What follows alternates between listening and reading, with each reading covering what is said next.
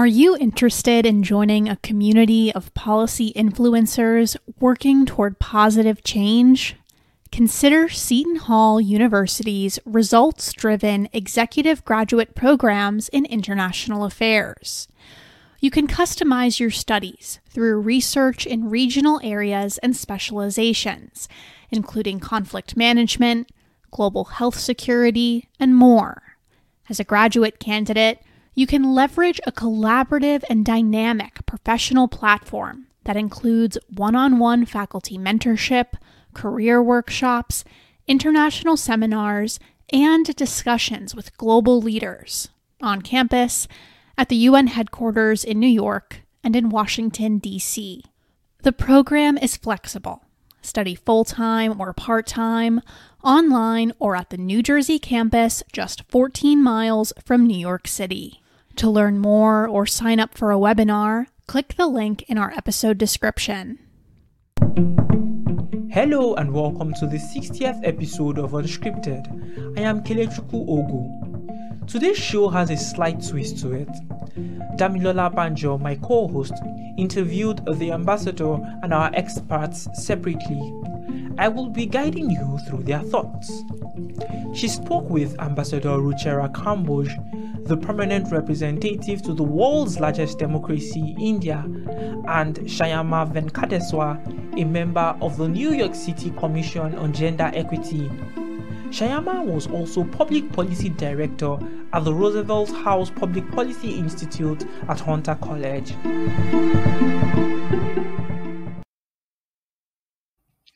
Let's start out as always by finding out what India's plans for the month are. We'll start by asking you what will be your signature event for the month of December when you take um, on the presidency of the Security Council. Thank you for having us. I will just tell you very quickly that we are going to focus on uh, two major themes for the month.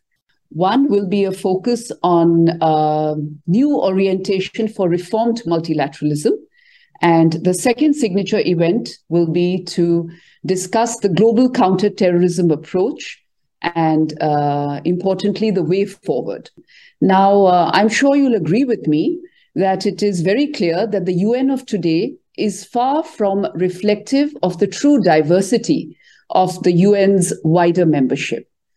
Similarly, the global development, uh, development architecture outside the United Nations is equally distorted and does require intense efforts to enhance the coherence and consistency of the international monetary, financial, and trading systems. Now, the multidimensional crises facing the world today certainly demand a representative multilateral architecture that is reflective of contemporary global realities and is well equipped to meet the emerging challenges. Uh, you would recall that during the high level week of UNGA 77, many countries had spoken in favor of UN reform. In fact, I have some statistics that you might find interesting.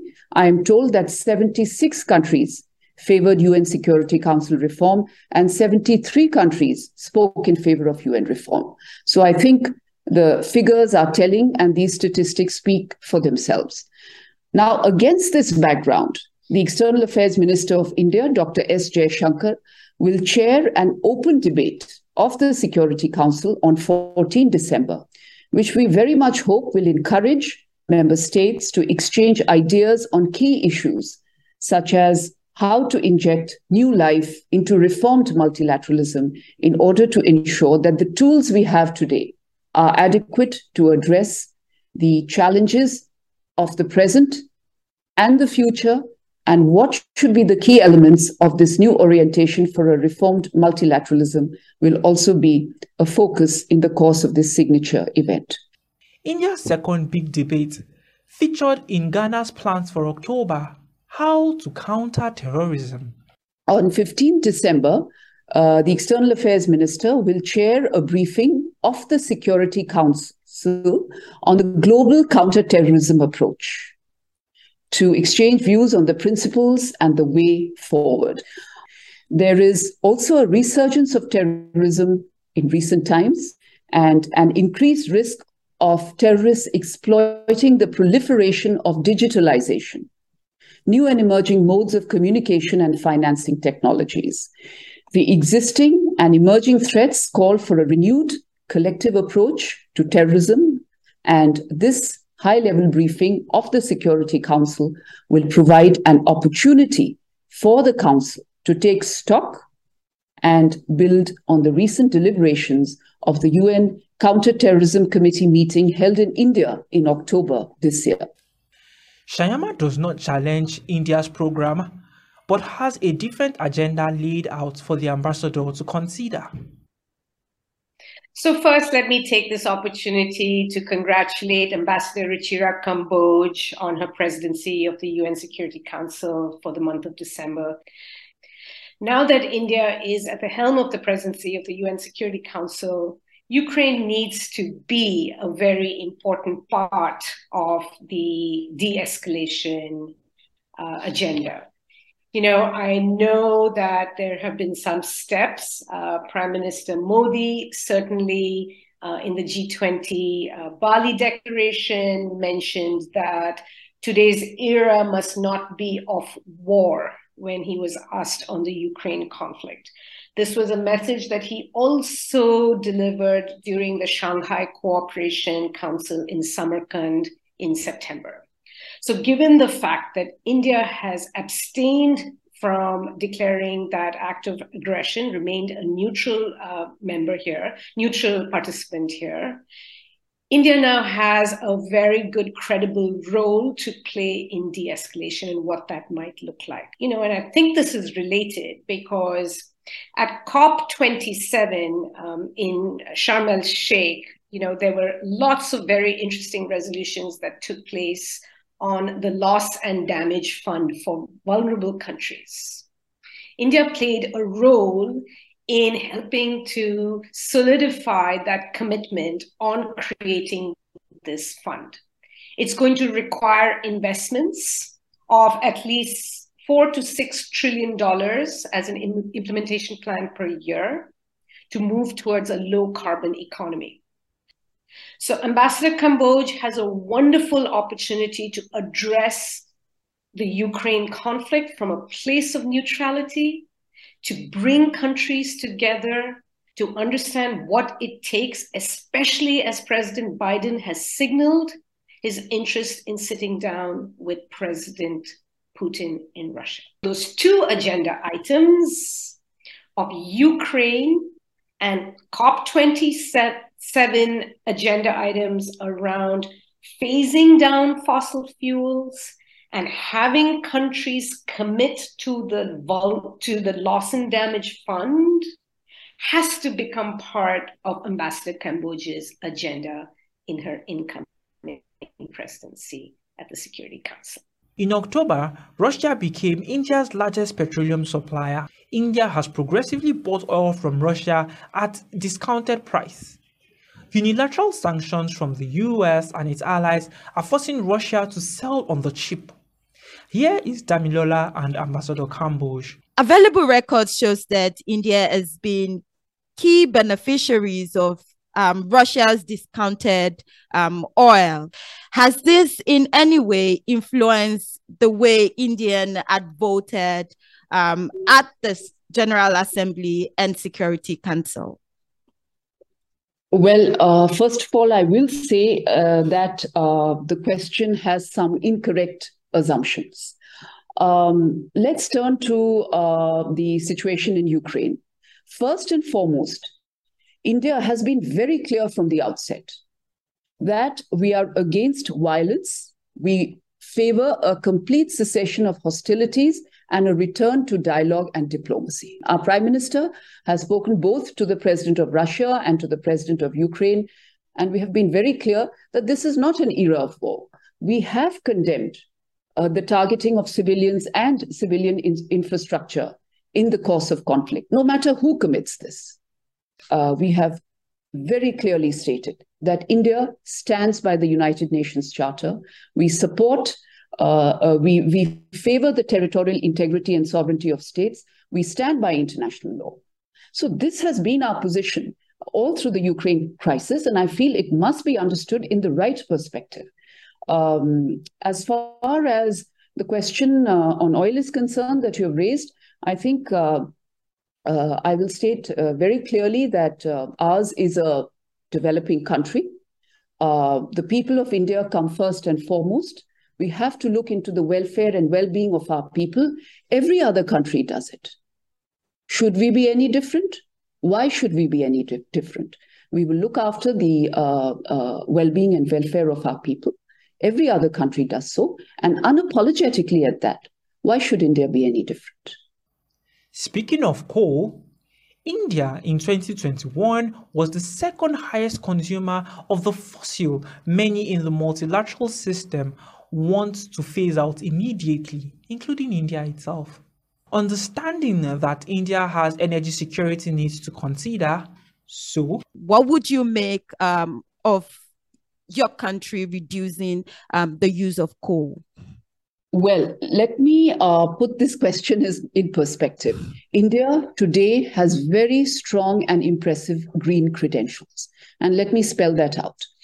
Now, you would recall at COP26 in Glasgow, India's Prime Minister had announced our aim to achieve net zero emissions by 2070. Uh, In one year, we have also submitted what we call a LT-LEDS, long term low emission development strategy.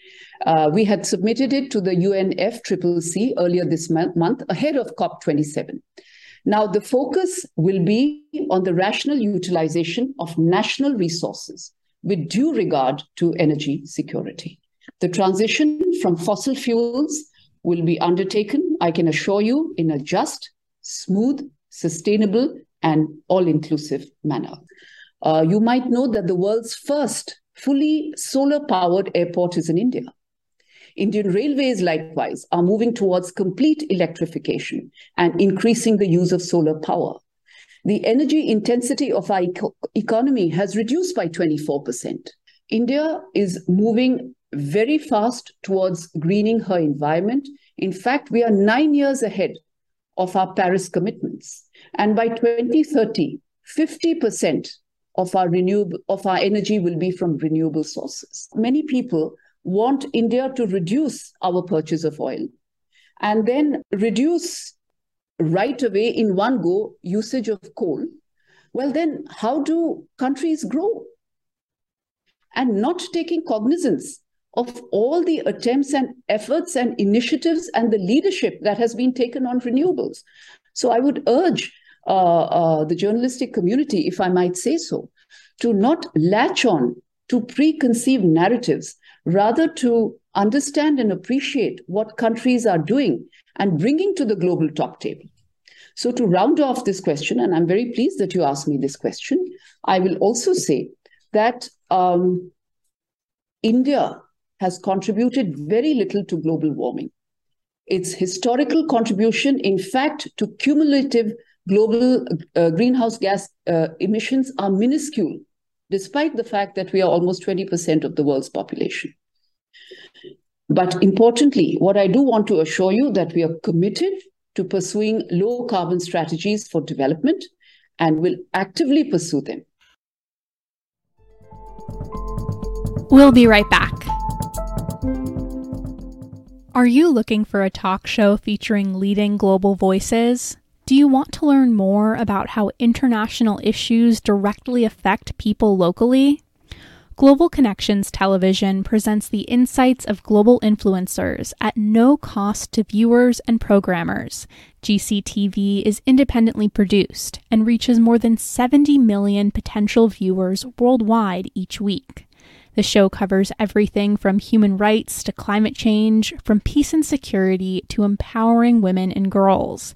It features guests such as Dr. Jane Goodall, former UN High Commissioner for Human Rights Mary Robinson, and Peter Yarrow of Peter, Paul, and Mary. The show also hosts expert voices from the private sector, academia, and labor and environmental movements.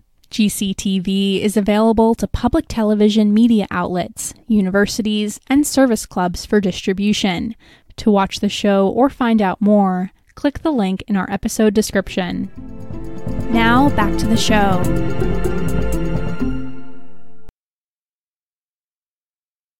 We always like to get the ambassadors to talk about affairs back home, either about major issues in their country or the strength of the regional bloc.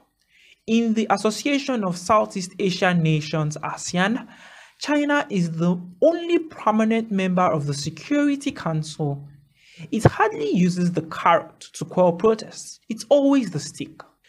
China also has a policy of non interference in the business of others when its interests are not threatened. Against the backdrop of ongoing protests in the country and human rights violations in Myanmar, Damilola asked Ambassador Kamboj these two questions.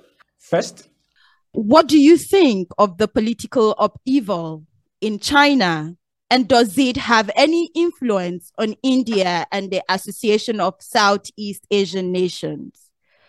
And second, in July, um, when um, China took office and uh, the Security Council um, condemned the execution of um, Burmese um, activists, we, we had an, um, on the episode of Unscripted, our made it clear that the Association of South Asian Nations is wary of China's influence and so has stayed impassive about, you know, putting pressure on the military government in Myanmar. What is India's stance on the instability in Burma? Before we hear Ambassador Kamboj's response, let's listen to what our expert Richard Gowan of Crisis Group said in July.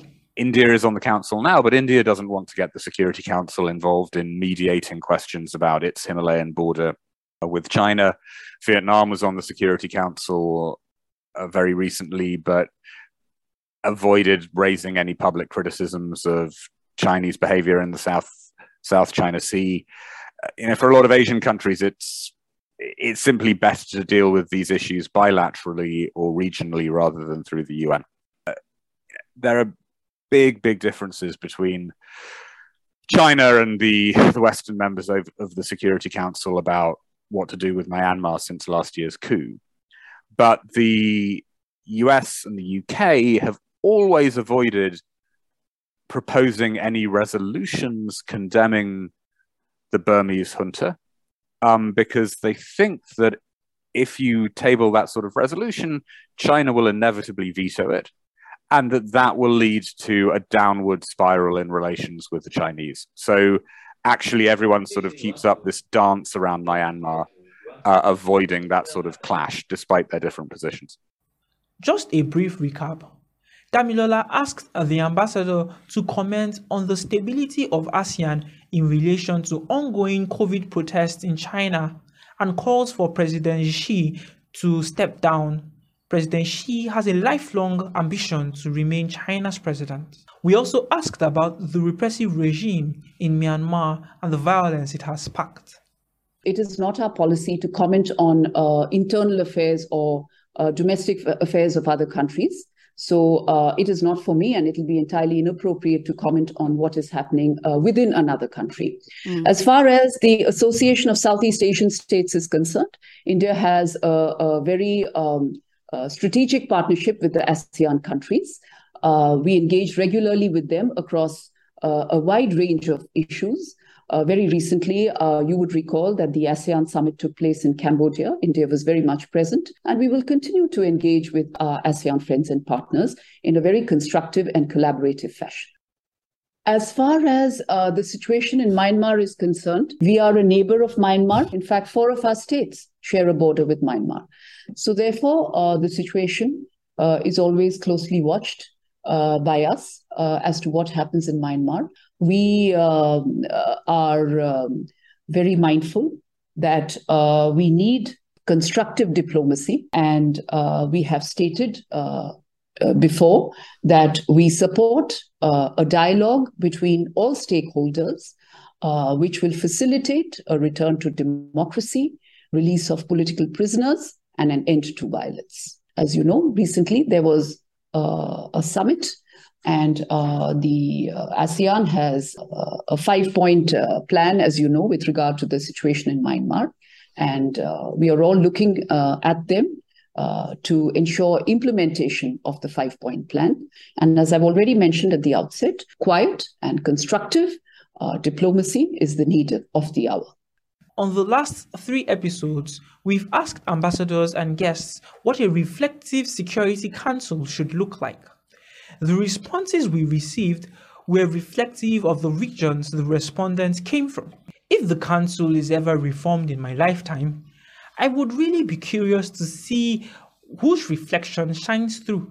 Whenever that evolution happens, though, Ambassador Kamboj and Shyama are sure of one component. Uh, let's talk about um, the permanent um, seats at the Security Council. Um, it, has been in the news that India would like to have a permanent seat at the Security Council.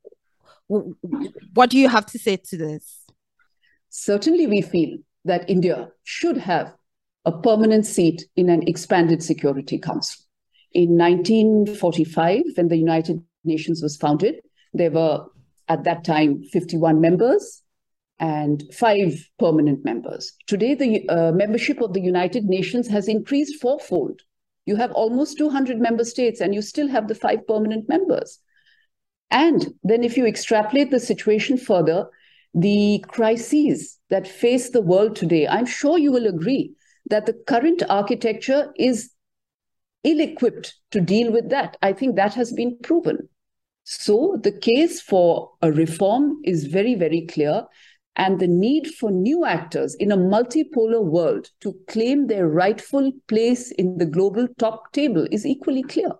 And uh, certainly, I mean, if you look at what India has been doing today, just take the last two, three years, the world uh, underwent uh, terrible uh, crisis situations. You first had the pandemic, uh, then, of course, we are uh, in the present situation. But India reached out to all her friends and partners. I will take this uh, opportunity to reiterate that during the course of the COVID pandemic, India's approach to the pandemic was very people centric. We supplied 240 million doses of the COVID vaccines to over 100 countries. Aside from that, we supplied medicines, we supplied medical equipment. To some countries in our region, we even uh, provided medical teams uh, through the course of the Ukraine uh, conflict. India has supplied uh, humanitarian assistance to Ukraine, to Afghanistan, Myanmar, Sudan, Yemen, closer home to Sri Lanka. Then, of course, within the context of the United Nations, you would know that India is a leading troop contributing country towards UN peacekeeping. In terms of uh, economy, we are the world's fifth largest economy, soon to be the third largest. So, therefore, I think if you ask me the question, to me, the answer is self evident. My very final question today is um, what you think about Indians' quest for a permanent seat at the Security Council. Do you think this is feasible? I absolutely hope uh, this happens. Ambassador Kamboj is, you know, uh, you know, she's given plenty of um, uh, talks and her commentaries that uh, you need reformed multilateralism. She has talked about that at length and eloquently about this. That the current rendering um, of, of the geography, the architecture of the UN Security Council is not reflective of the true diversity of the UN system certainly we need to bring India in. If India is being seen as a major player in the developing world, it needs a seat at the table in a permanent way. There are rights and responsibilities that go with that. And I'm hoping very much that in the quest for, for a permanent seat, India sees its leadership role to drive equity in the global agenda to bring about global North South partnerships in a sustainable manner and to drive the interests of the global South in a more sustainable manner. And just before we call it quits today, we asked Ambassador Kamboj What does it mean to be a top female diplomat? Well, you know, um, uh, I would take out the word female ah, and simply say what does it mean to be a top diplomat? Well, um, I think, um, and why do I do that? Because in the workspace, there is no gender. I firmly believe in that. There is no male, there is no female. You're there in the workspace to do a certain task, to serve your country, and you do it, and you must do it to the best of your ability and deliver to the national interest. So it feels good, it feels great, and first and foremost, it's a great, great honor. New York has our biggest audience, and we like to get the perspective of the ambassador about New York City. Well, to be honest, I've been here for four months. I've not seen the city much. We're in the Security Council, and that calls for intense hard work uh, with a very dedicated team that backs me. Uh, but uh, what I will say, uh, without a doubt, this is a very vibrant, very beautiful city. Uh, for me, uh, from a personal angle, it represents in many ways the very finest that the United States has to offer in terms of size, vibrancy, finance, uh, art, music, theater, uh, people. Um, the United Nations, of course, is headquartered here. So, overall, I would say um, fantastic experience in a great, great city. Thank you for listening to Unscripted this past five years. We spoke with Ambassador Ruchira Kamboj, India's permanent representative to the United Nations, and Shyama Venkateswar, a public policy expert and a member of New York City's Gender Commission on Equity. We discussed India's plans for December, its purchase of discounted oil from Russia, ASEAN, and India's coal consumption.